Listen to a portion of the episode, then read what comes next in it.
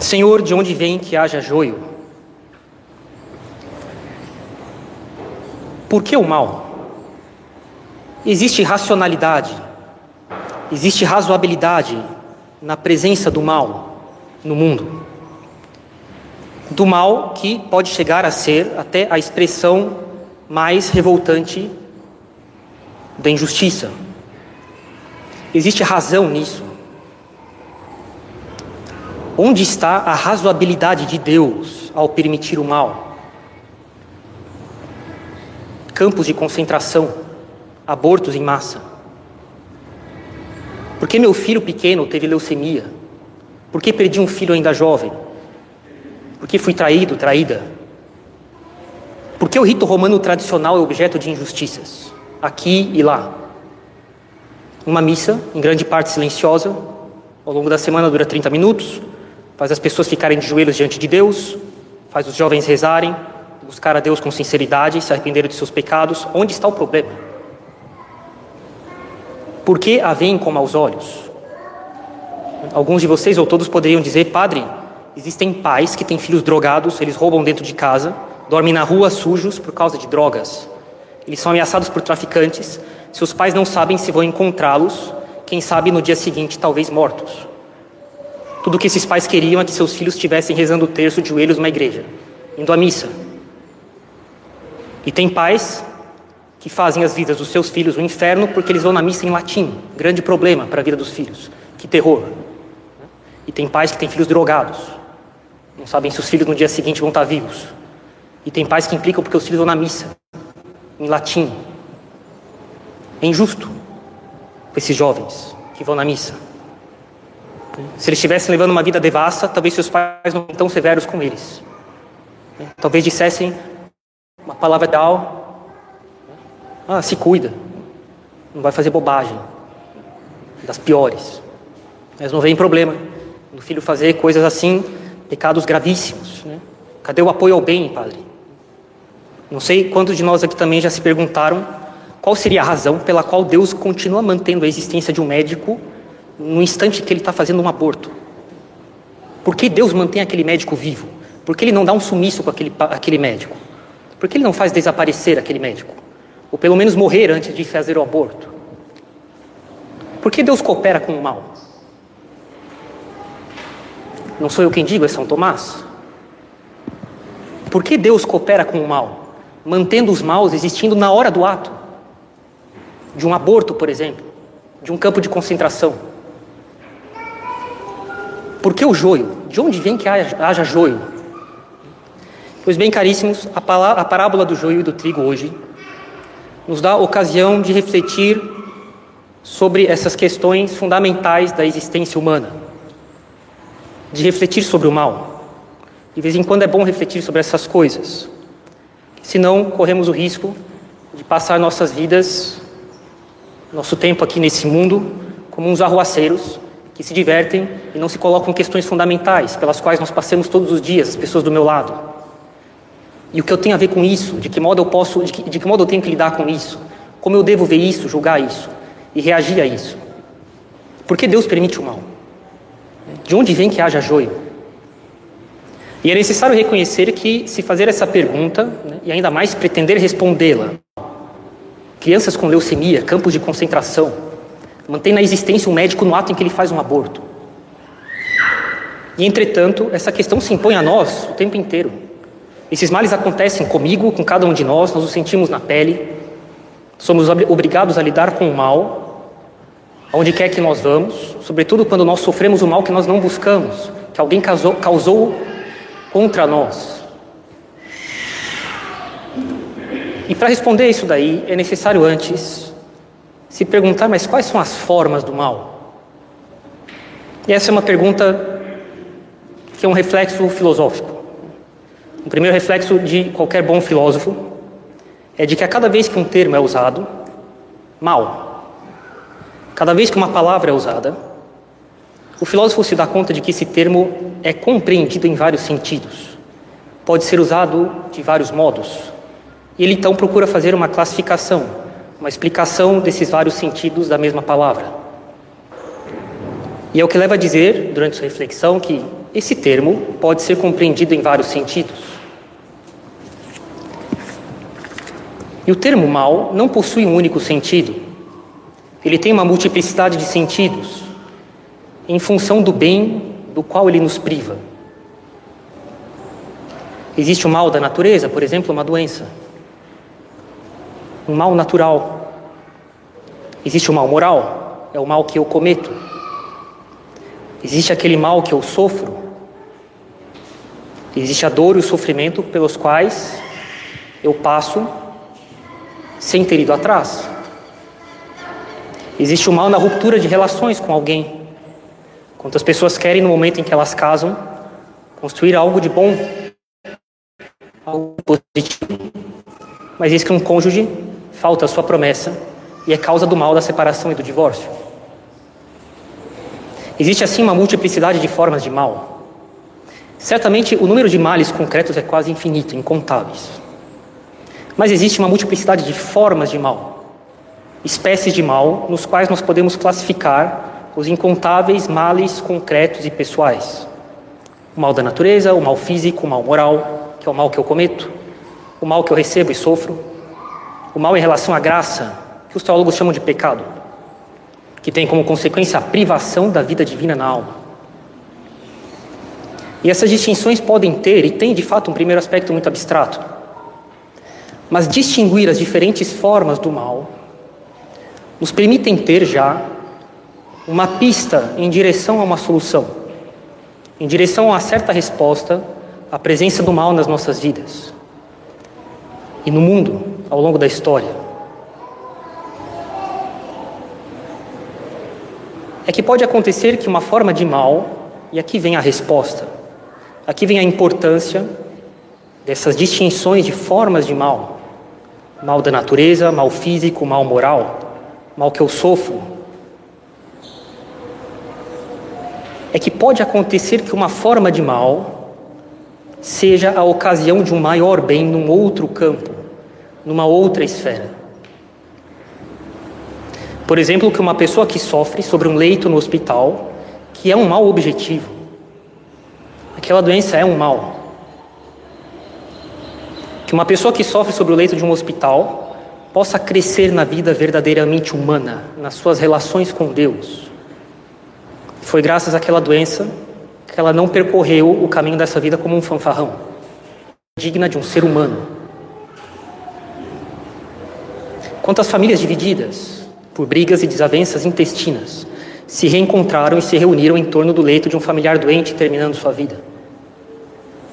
Quantas associações em prol de pessoas acometidas por esta ou por aquela doença não foram criadas, ajudando centenas, milhares, quem sabe centenas de milhares de doentes? porque foi o fruto da iniciativa de um casal, cujo filho, cuja filha nasceu doente. Isso os levou, aqueles pais, a rever o rumo que dariam para suas vidas. Dinheiro que seria gasto ao longo da vida de maneira leviana e superficial, agora é empregado para ajudar, quem sabe, centenas de milhares de outras famílias que sofrem com filhos que nascem ou que têm aquelas mesmas doenças e de uma doença só, Deus tira um bem incalculável. Isso não faz da doença um bem, isso é certo. Mas a doença, que é um mal natural, um mal físico, pode ser ocasião de um bem que não teria existido desse modo concreto nessas vidas, dessa ou daquela pessoa. Um bem na relação de uma família, um bem sobrenatural na alma de alguém. Certamente Deus não é a causa do mal. O mal não é uma coisa, ele não tem ser. Deus não é a causa do mal e nem o quer, e nem a causa lógica do pecado. São Tomás escreveu uma obra só sobre o mal. As questões disputadas, debatidas sobre o mal. Ele escreveu isso em 1272. E nessa obra ele faz, dentre inúmeras perguntas capitais. Ele faz uma pergunta audaz. Deus é causa do ato do pecado? Uma, uma pergunta ainda na questão dos princípios, mas um exemplo, um exemplo concreto do que essa pergunta significa o médico no instante em que ele faz um aborto? Em que medida Deus é causa do que há ali? Afinal de contas, aquele médico existe. Aquela cureta existe. Aquele hospital existe. Deus é causa do que aí? A existência desse médico é um bem? Existir é um bem. Deus é causa disso na hora que ele está causando um aborto? E a grande surpresa para quem lê é de que ele responde sim. Deus não é causa do pecado? Deus não é causa da malícia daquelas pessoas? Deus não é causa do desvio moral que está ali? Mas ele responde: é causa do ato do pecado. Parece uma sutileza, mas isso é extremamente profundo. E São Tomás dá um exemplo. Não exatamente nesses termos, mas é exatamente esse exemplo. No ato de caminhar, o meu sistema nervoso comanda o ato de caminhar. É o meu cérebro, meu sistema nervoso, que dá o comando de caminhar. Quem executa é minha perna. Se eu machuco o joelho, eu caminho mal, mas ainda caminho. O fato de caminhar vem do meu sistema nervoso. Ele é a causa primeira do movimento nesse exemplo. Sem meu sistema nervoso não haveria movimento algum. Mas o mal da execução vem somente do meu joelho.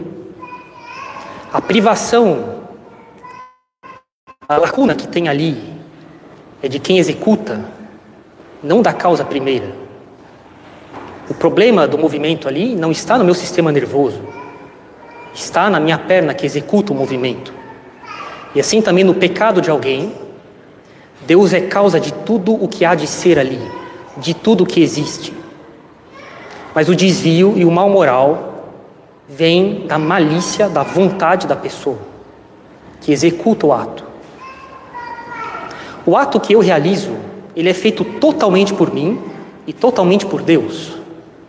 E por, e por Deus como causa primeira de tudo que há de ser ali no meu ato, de toda a bondade que está ali, e por mim como causa segunda. Quando eu peco, Deus é causa de tudo que resta de bem ali. Todo bem sempre vem de Deus. O que tem de desvio e de malícia naquele ato vem exclusivamente do ser humano, da causa segunda, de quem executa o ato. Se eu dou esmola para querer aparecer, por vaidade, o bem causado ao pobre vem de Deus. A vaidade vem de mim.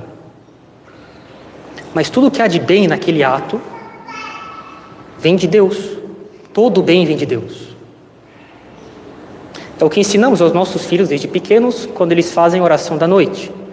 Obrigado, Senhor, por todo o bem que o Senhor me concedeu fazer. Mas perdoai-me, Senhor, de todo o mal que eu fiz. O desvio vem unicamente da causa segunda. O pecado não vem de Deus. Vem somente da causa segunda, do homem e de sua malícia. Em qualquer ato no qual existe um pecado, Deus está mantendo ali tudo o que é, tudo o que é ser, tudo o que há de bom ali, ainda que sobre um resquício de bem, sobre o qual o mal irá parasitar e corroer.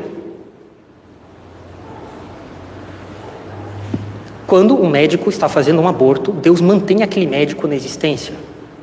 Deus mantém essa bondade. Agora, a questão é a seguinte: por quê? No primeiro momento, se nós nos perguntássemos isso, nós faríamos isso se estivéssemos no lugar de Deus? E aqui vem a postura do Senhor do campo na parábola. Senhor quer que nós arranquemos o joio? Não, deixar que ambos cresçam até a colheita. A postura dele é luminosa e obscura ao mesmo tempo. Por que Deus permite o mal? Por que Deus continua mantendo um médico no ato do aborto existindo? Por que ele não dá um sumiço naquele, naquele médico? E assim aquela criança não é morta? A resposta, caríssimos, não é a de que ah, o homem é livre, Deus respeita a liberdade do homem. Meus parabéns por essa resposta liberal. Essa não é a resposta. Deus não fica de braços cruzados, assistindo o teatro da história acontecer, respeitando a liberdade humana como se ela fosse superior à vontade dele. Que delírio! Resposta típica de um liberal. A resposta correta, caríssimos, é a história ainda não chegou ao final. Essa é a resposta correta. A história do mundo ainda não terminou. Essa é a postura do Senhor do campo. Deixai que ambos cresçam até a colheita, até o. Ele mantém aquele médico existindo no ato do aborto. Por quê?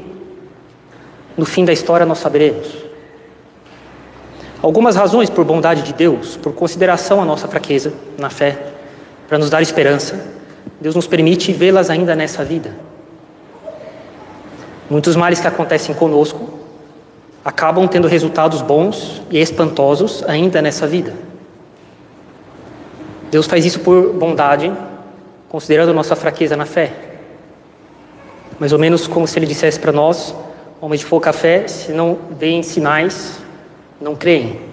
E Deus, por consideração à nossa fraqueza, nos permite ver algumas coisas ainda nessa vida. De benefícios que vieram para nós por causa dos males que aconteceram conosco. Benefícios em outra ordem. Um mal relacional na família, um mal físico na, da natureza, que é ocasião de um bem maior em outra esfera. Isso nos dá esperanças. Nós vemos por uma fresta um pouco da luz de Deus nessas coisas. Mas tem outras coisas que nós nunca veremos até chegarmos ao céu. É uma questão de fé. Deus pede que nós façamos um ato de adesão da nossa razão às razões de Deus, uma confiança na Sua providência. Como Abraão fez, ao obedecer a Deus que pedia que ele sacrificasse seu filho, depois ele entendeu o porquê. Lógico, um ato único na história. Se alguém chegasse em direção espiritual falando assim para mim, Padre, Deus pediu que eu sacrificasse meu filho, falando, isso, isso é coisa do demônio, né? eu proíbo você de fazer isso. Né? Óbvio que havia alguma coisa ali que fazia com que Abraão tivesse a certeza de que era Deus que pedia. E foi um ato de fé. Não foi só de desapego parental. Eu sempre lembro isso. Né? Ele vai com os servos até o, até o pé da montanha, do monte, e diz para eles: Ficai aqui, eu e o menino subiremos, ofereceremos um sacrifício para Deus e nós desceremos. Ora, ele sabia que ele iria matar o filho dele. Por que ele diz que ele e o filho vão descer? Ele mente?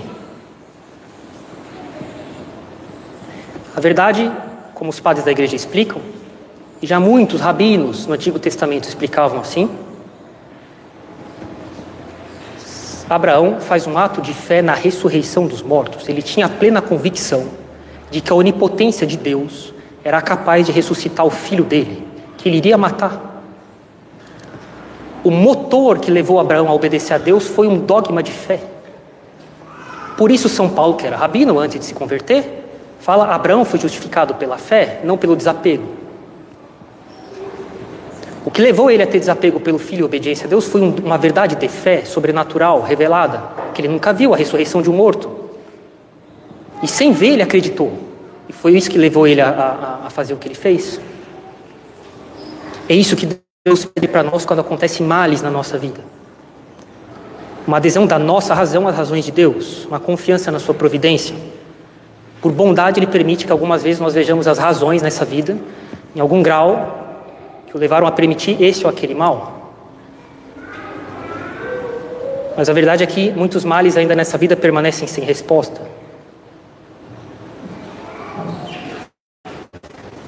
E esse ato de confiança e de fé em Deus tem uma expressão bastante concreta: não lutar por uma vida nessa vida.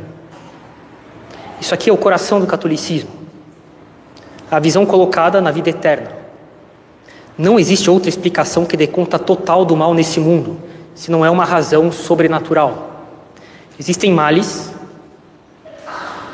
que, se forem destrinchados pela reflexão ao longo de toda a vida, permanecem sem resposta aqui. Eles não têm razão de terem acontecido, porque eles não desembocam em nenhum bem aqui, nesse mundo. Um bem natural. Inclusive, deve ser para as pessoas uma certa uma, um certo estímulo para que elas reflitam: será que não há um outro mundo? Porque senão as coisas não têm sentido, nem o bem. Quantos bens são feitos e não recebem recompensa nessa vida? Para que fazer o bem então, pelo menos em algumas circunstâncias? Se nessa vida não recebo recompensa. A explicação só pode ser a de que a totalidade da criação inclui um universo, um mundo sobrenatural. Almas, céu, purgatório, graça, virtudes sobrenaturais, mérito, vida de união com Deus, retificação das intenções, arrependimentos, conversões, graça. Essas coisas nós não vemos. Sem isso, o problema do mal não tem resposta. Sem isso, a manutenção que Deus realiza da existência de um médico no ato de fazer um aborto não tem resposta. De soldados mantendo um campo de concentração não tem resposta.